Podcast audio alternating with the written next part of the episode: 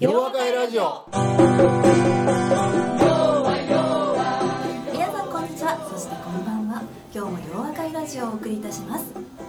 洋和会ラジオは問題解決を学んだ世界中に広がる1万人の皆さんと斉藤先生をつなぐ心と心の架け橋です。この番組のホストは斉藤健一先生。そしてお相手するのは私ユッキーです。それではそろそろ始めたいと思います。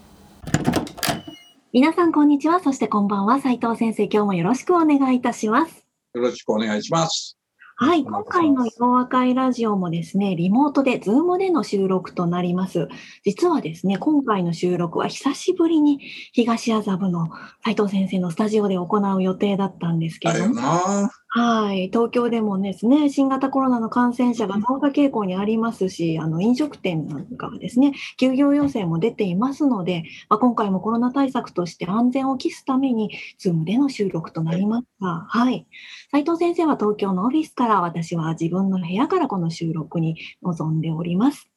というわけで、斉藤先生、今回は2020年最後の収録ですね。あ、そうや。はいそう。やな。うんはいですね。今回ね、ずーっと4月からね、あの、リモートで収録してるので、今回は直接お目にかかれると思っていたので、まあね、とっても残念ですけれども本当ね。やね。残念やね。はい。私もあの、12月一度出社する予定だったんですけども、来なくていいよって言われまして、もうずっとリモートワークが続いておりますね。はい。日常生活にね、もう閉塞感が漂ってきましたし、確かに確かに。はい、在宅と自粛生活が続いてるんで、さすがにちょっともう飽き飽きしてきて、こうみんながね、あの秋に GoTo とか言っているときは出かけたくななりましたけれどもね。うん。はい、仕方な。ね。はい。はい、斉藤先生のところでは問題解決塾の第10期が開講したということですけれども、はい、こちらリモートで参加の方とかもいらっしゃるんですか？一人だけ佐賀県の人がいるね。はいこの人は東京出張があるんで月に一度ぐらいはね、来たいって言って、なるほど。はい。ちょうど昨日も、あの、福岡で会があったんやけど、それには彼来てたよ。あ、なるほど、なるほど。佐賀から。佐賀から、あまあ、佐賀と福岡近いですしね。近いよねはい。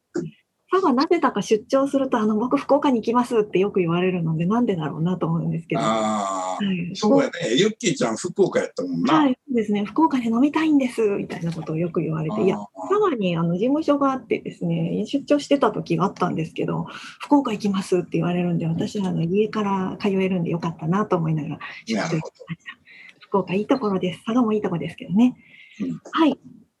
というわけで、あの、塾も開校というわけですけれども、こういう時期に勉強するのはとてもいいことですよね。うん、はい。そうやね。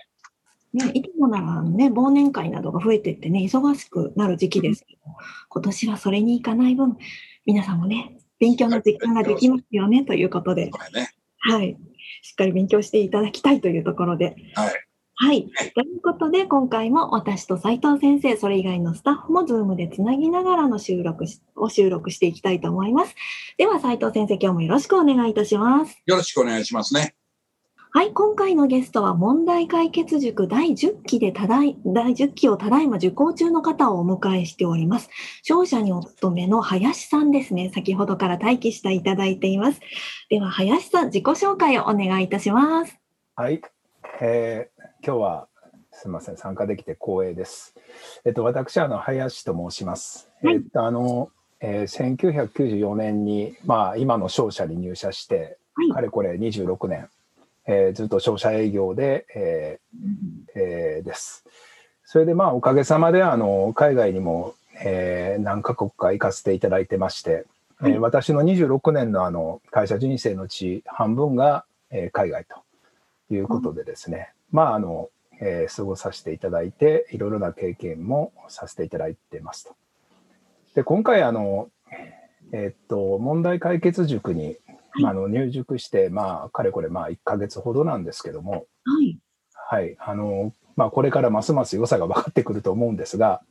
まあ、現段階で、まあ、あの、この塾に入塾して非常に良かったと思うことが、あの、3つあります。そらそうやな。さすがですね。はい。はい。はい。一つはやっぱり、あの、えー face to face で、やっぱ仲間と講義を受けることができることっていうのが、やっぱり、あの、うん。えもうなんていうんですかね、その場のはい。雰囲気で、えー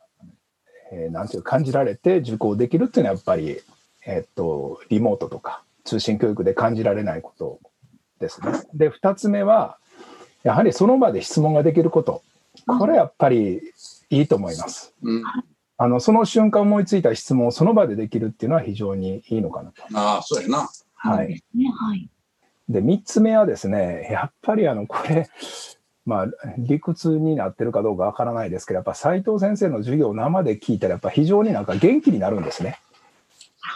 元気の源や。もうなんなぜかわからないですけど、あの夜7時ぐらい、まあ正直ね、昼間仕事してヘロヘロヘロなんですけど、なんか7時から授業を受けて、だんだん元気になってって、で、10時に過ぎに授業が終わって、なんかなかなか帰りづらいっていうか、はい。ありがとうございます雰囲気をさせていただき、はい、斉藤先生、するだけで、はい、元気になりますよね。はい。そうですね。はい。まあ、それで、あの、ちょっとまあ、宣伝っぽくなりますけど、やっぱり、あの、やっぱこれ、これを聞いてたら、やっぱ非常にできる人間になったのではと錯覚してしまうぐらいの、やっぱり話術が斉藤先生にありましてですね、やっぱりあの、本当受けてよかったなっていうのと、あと、さらにやっぱ個人課題、まあ、これからなんですけども、これをやっぱ出していって、どういうフィードバックをいただけるのかっていうのが、個人的には非常に楽しみでございます。はい。はい。ちょっと自己紹介と問題解決塾のなんかあの感想になりましたけど、ありがとうございます。ありがとうございます。で、林さんは元発見コース生だったということなんでね、あの、はい。はい、リアルタイム性のこう良さ、その差っていうのはすごく感じられてるんだと思いますはね。はい。ねそうですね。はい。あの、ちょうど LT で受講したのが私がちょうど上海にいた時なんですよ。うん。で、取引先の方から、はいさんこれいいよって言われて、で、あの、ちょっと悩んだんですけど、はいとりあえず受けようって言って受けて、いや、本当良かったんですね。その時は、あの、なんていうんですかね、もう考え方があんまりまとまってなかったんで、ある程度、あの、指針を与えてくれたっていうか、まあ、それによっていろいろ取引先さんとかいろいろ話するときに、順調だって話ができて、できたきっかけになったのかなっていうふうに思いました。ただ、まあ、それから今日の質問にちょっとつながるんですけども、やっぱ実際ビジネスをやっていく中で、やっぱりそれだけじゃダメなんですよね。でもっともっと何かあの問題解決っていうのがやっぱ身についてないと実際目の前のことがえその都度都度の解決方法に、えー向かってしまってドタバタしてしまうということだったんでですねあのやっぱ個人的には問題解決っていうのが全然身についてなかったのかなというところで日本に戻ってきましてこういう塾を開催されてるっていうのを聞いてですね、まあ、前から行きたいなと思ってたんですけど今回コロナでで私も出張もほぼなくなったんでまあ参加できるってことで参加させていただいた次第です。はい。はいはい、わかりました。というわけで、あの、長くいろいろね、あの、ご問題解決塾のご紹介もいただきましたけれども、では早速質問の方もお願いしましょうか。はいはい。えっとですね、まあ質問なんですけど、あのズバリ、えー、一言で言うと、修羅場に関してなんですね。うんで、えっとですね、これ、なぜそういう質問をさせていただくかというとですね、あの私はあの入社してから、やっぱりあの心がけてることっていうのがあって、これも3つあるんですよ。おー で一つはやっぱり目の前のことを一生懸命やる。うん。ことですね。で、二つ目、新しい機会があったら絶対手を挙げてやってきた。うん。で、三つ目はですね、やっぱりあの、顧客含めた関係者に役立つ新しいビジネスを立ち上げたいという、そういう思いでやってきてますと。で、それをかれこれ20年ぐらいやってるとですね、やっぱりスキルは身につくんですよ。うん。いろいろそれぞれ経理とか、なんとか、あの、なんていうんですかね、あの、生産管理とかですね。うん。身につくんですけど、やっぱりあのいついつの時代でもやっぱきついのがやっぱ修羅場になった時の対応の仕方なんです。うん。あのやっぱり修羅場になった時あの精神の追い込まれ方はやっぱ昔と変わらないとまあ、その都度あのすごいしびれるようななんか修羅場があっても、まあ、ヘロヘロなりながらくぐり抜けてきたと思うんですけどそれに頼る精神力ばかりはなんとなく鍛えようがないのかなと思ってます。ということで今回の質問なんですけど、まああのまあ、たまにしびれるような局面で、まあ、腹をくくるような決断をしなくてはいけないのですが斉藤先生はこれまで何かしんどい、まあ、修羅場のような時はどう乗り越えてきましたかっていうのが今回の質問になります。はい。お見れるような局面でということですが、はい、そうですね、もう目の前真っ白とか。ね、たまに確かにそういう場面はありますね。はい。それをどう乗り越えてきたかということですが、はい。あれね、うん、これではなかなか難しい質問なのね。それで、はい、なんで難しいかっていうとね、この修羅場って、まあ、個人的な、あのまあ、主観的に捉えることが多いもんね。修羅修羅場、自分にとって修羅場って何やろう。で、今、林さんの話伺ってるとね、仕事上ってこういう話があったのね。で、ああ、なるほどなと、仕事上の話なんや。のは、最も修羅場っていうのは仕事だけではなくて、まあ、プライベートでもきっと起こるだろうし、家族でも起こるだろうし、まあ、いろんな、言うてみたら、予期せぬ、未だかって、あれ、こういうのを自分が今まで経験したことないようなことが起こったぞということで、どう対応していいか分かれへんっていう場面なんじゃないだろうかなと思うのね。それで、まあ僕は、あの、修羅場って言われてね、いや、こんなことありましてんって言うわけにいけへんねんな。いやー、なんか丸見えみたいや、なってまうんでね。それで、ただね、僕はちょっと、まあ仕事の場面もそうやし、プライベートっていうの場面も、まあ予期せぬ、あの、大変なことが起こるっていうことはあったんやけども、これ一つね、自分にとってあの振り返ってみたときにね、割と冷静に捉えている自分がいるっていうのを発見するわけやな。つまりね、あの、うろたえないんですよ。で、これはうろたえないっていうのは、別にそのうろたえるだけの精神力がああれへんねんっていうようなことではなくてね、おそらくこの問題解決っていうのは面白い考え方でね、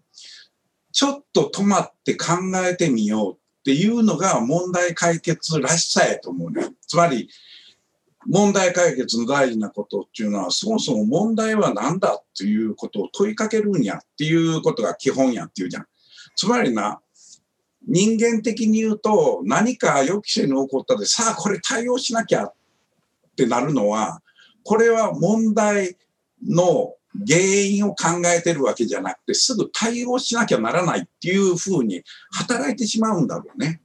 で、僕はおそらく昔からこういうことを意識してるということと、もう一つ楽天的であるがゆえにね、あんまりこの深刻にこの捉えるっていうことより、むしろそれは、あ、そうやねんやっていうことを、まず受け止める。受け止めた上でね、さあ、これに対して自分は今後どういうふうに対応していくべきねんや、ということをね、考えれるんやと思うねん。これこれはほんならなんやねんっていうと、僕の別に特殊な才能でも能力でもなくてね、何でもちょっと止まって考えてみよう。これどういうことなのかしっかりと捉えてね、理解した上で対応というものを考えようやないかっていうようなことをそういう姿勢がきっとあるんやろうと思うねんな。それで実はあのこれ塾では教えていないねんけど僕のあの作ったプログラムの中にね意思決定力っていう講座を自分で作ってるんですよ。でこれはあの1時間か2時間ぐらいのものなんでせいぜい60ページぐらい作ったんやけどねなんでこういうものを作ったかっていうと人間はどんな場面、例えばその修羅場の時でも意思決定しなきゃならない。つまり自分はどっち行くねんとか、これ断るのか、あるいは受け入れるのか、戦うのか、逃げるのかっていう、いろんなこう選択肢があるわけやな。だからその時にね、自分で意思決定するんやけれども、その意思決定っていうのは、どうやったらうまくできるんやろうっていうことを僕は考え始めたわけ。なんでか言うと、人間は、あの、修羅場の場合もそうやねんけど、もっと簡単で言うと、今日のお昼ご飯何食うっていう、隣のラーメン屋、あるいはハンバーグなんかっていうようなことも、これもある意味意思決定こうするわけやな。そやから、ほんなら自分の意思決定の仕方の癖っていうものがきっとみんなにあるもんやから。例えば林さんもな、修羅場って言ってんねんけど、確かに修羅場の場面もある。それからひょっとしたらそれより軽度なね、なんかうまくいけへん時あるなあと言うた時に、それに対してどう取り組むのかという自分の考え方とか意思決定の仕方がどんなもんであるかっていうことをまず理解しておくことがすごく大事なことになるかもしれへんっていうことにこう気がつくわけやな。それで僕はさっき言ったみたいにあの割と冷静になんか物事が起こるとこれどういうことやねんっていうことをこう捉えようとしてるって言うたんわけやねんけどこれ別に子供の頃からそうではなくてね。やっぱり子供の頃にはなんか怒りまくったりその辺走り回ったりみたいなことをやってたのかもしれへんねんけどそれは徐々に自分自身のそのパターンっていうのがねここで決して、えーと、すぐ反応するということよりもしっかり考えた上でねそこで自分の意思決定の仕方っていうのがやっぱりポジティブになるように自分のマイナスサイドのところは意識した上でそれはやっぱり用内年からプラスサイドに持っていかなあかんなというふうに自分で考えることができるようになったっていうのが一つあったと思うのね。それからもう一つっていうか一番まあ今大体ね2個ぐらいのこと言うてみたんやけどね一番重要なことはねやっぱり自分の軸足やと思う。これ意思決定力を高めるっていうことの中にねあのまあ今自分の意思決定の仕方というものを客観的に理解して良くないやり方は避けた方がいいよってこういうこと言うたんやけどこの一番重要なところっていうのはねやっぱり軸足の定め方にあってね僕はあの原理原則という言葉を割とこの塾の中でも企業で教える時の使うねんけどその原理原則っていうことは本の中に書いてあった素晴らしい考えであるとか自分の大先輩がこうやったらええねんって言われたことではなくてねもちろんそういうものがヒントになるか分かれへんけれども自分のあの直面したいろんな問題に直面したりした時にそれに対してどう対応したのかでそれの結果は本当に良かったんかいやこういうふうなことやったらほんまに良かったんやっていうのを僕は原理原則って呼んでるわけな。そやからあの塾なんかでよく言う典型的な僕の原理原則の一つにはあの人を大事にしてあげたら絶対人から大事にされんねんでっていう言葉があるわけやな。それでビジネス絡みで言うとねどんな修羅場であっても一番大事なことは自分ちゃうねん。お客さんのことのはずやろ。ほんならお客さんにとっていいことは何やろうっていうのをいつも自分の原理原則にしていて例えばこれやったらうちのあの売り上げ減るやんとかあるいは利益なくなるやんとかあるいはこれ相手にあのよ喜ぶっていうのはなんか相手の会社のことが本来僕らが考えるべきなのに個人的にねこのスタン無理難題言うててねこの無理難題受けてやらんとなあかんねんやからほんな受けなしゃあないやんっていうことじゃないんですよやっぱり。この一番嫌いなのはね特にあの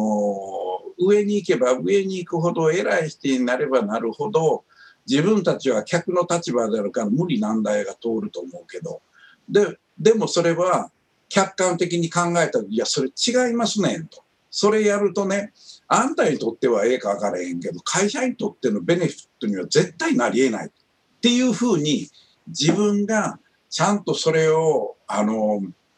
まあ僕らは単に感覚じゃなくてファクトベースで抑えたりね。あるいはそのお客さんの先にいるお客さんの話を聞いた結果として正しいと思ってることやからだからそれはその原理原則というところから絶対外れないっていうことがね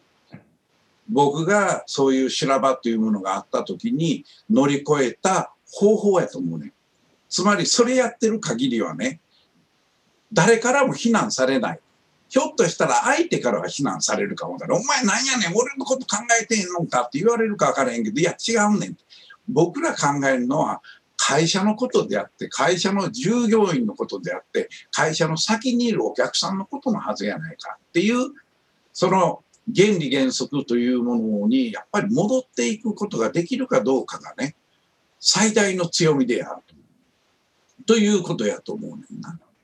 そやから、あの、まあ、林さんの、あの、修羅場の話聞いたときに、ああ、きっとみんなそれ悩むこといっぱいあんねんけど、それはな、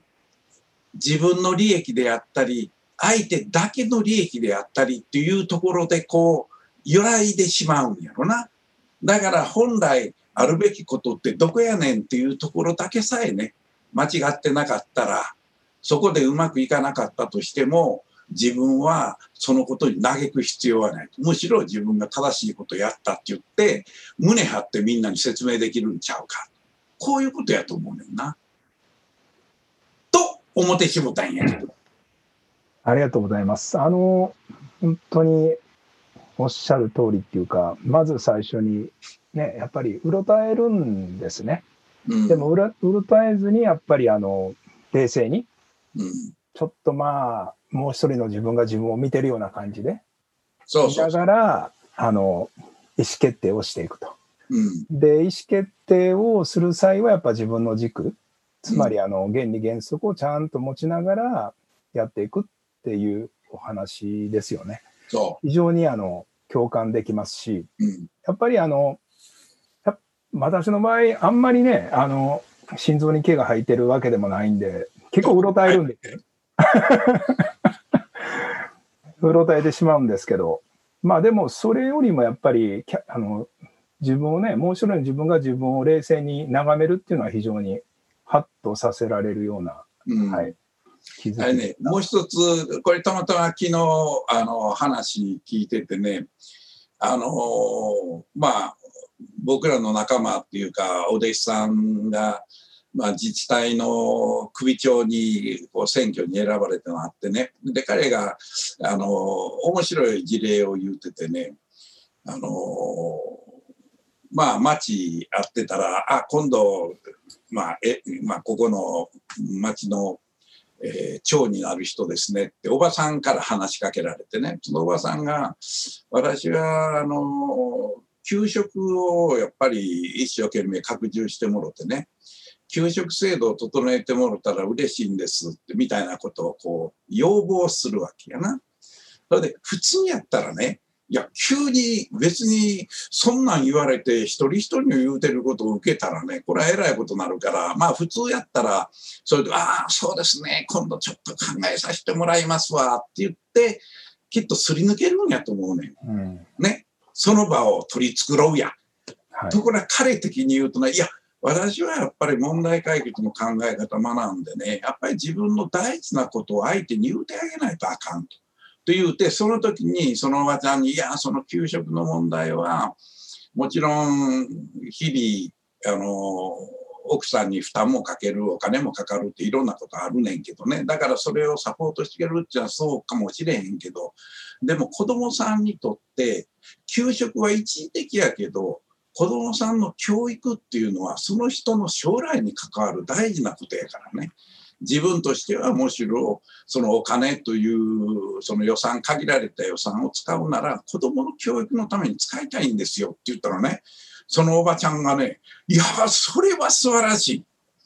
い。でまあ彼自身が思ったのは普通はなんかそういうこと言われるとねすぐ逃げちゃうとか取り繕うことやるけどやっぱり正しいことをちゃんと言えばね、聞いてくれるんやっていうようなことを学んだんですって言ってたね。なるほど。うん、これまさにそうやと思うな。俺らの姿勢であるべきやっていうことやな。そうですね。やっぱりあの困難、特に困難な場面って逃げ道があると思わずね、目の前から逃げてしまいたくなるんですけど、やっぱそれじゃあダメっていうのが、ね、でゆまあ、その当たり前のことなんで、でも逃げてしまうかどうかの、まあね、分かれ道っていうか、ねわ私、振り返ってみると、やっぱり逃げなかったと思うんですね。っていうか、逃げれなかったかもしれないんですけど、でそんな中でやっぱり結局は楽な道に最終的には行かなかったっていうか、結局、なんか正しい道って、必然的に結構しんどい道なそのの通り。なんで、あの、その正しい道を進む、進んできたっていうのは今、ふとね、進んできたから今あるのかなっていうふうに思いましたんで、うんまあ今日そういう話を斉藤先生からね、ちゃんと言葉にして、なるほどっていうふうに理解できましたんで、そやから林さんね、さっき心臓に毛生えてへん言うけどな、はい。そういう修羅場でしんどい道を歩んできてる人はね、もう圧倒的な強み持ってるよ。うん圧倒的な強みやと思うわ。だから僕もね、うんあの、よく英語でね、 face issue っていうよね。要するに課題に直面しろと言うて、絶対逃げるなっていうことやな。それであの逃げなければね、あなた言うように、やっぱり強くなっていけるし、それで逃げないことによって、まあ自分で、その、あ、俺やっぱり逃げなかったよかったなっていうようなことがね、ますます自分の魅力づくりにこう貢献してくれるようになるんちゃうのかなと思うな。思うんですけどね、ただいまだになんかね、そういうヘビーな話になるとうろたえてしまうんでね、まあ、いやそれはまあ人間やからな。それでどんどんそういうのがな、増えてくるんですよ。これはやっぱり人のいろんなことできるようになると、責任、より大きな責任が与えられる。そうするとより大きなイシューにこうぶち当たってくるわけやな。うんでもそれは乗り越えれるものであるから向こうから来るんやと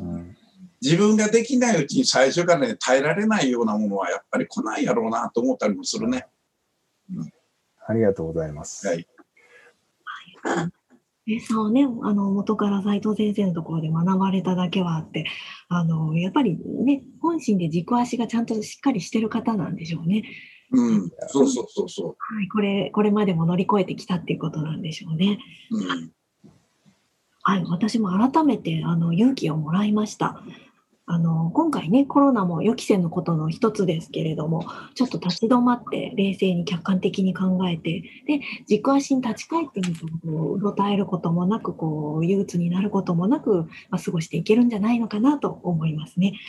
はい、はい。お聞きの皆さんもビジネスでまたあのコロナも一緒に乗り切っていければと思います。斉藤先生、林さん、今日はありがとうございましたあり。がとうございました。ありがとうございました。今後ともよろしくお願いします。どうもよろしくお願いします。はい。それではラジオをお聞きの皆さんもコロナに負けないように、インフルエンザにも負けないように、ではどうぞ、良いお年をお迎えください。良いお年をお迎えください。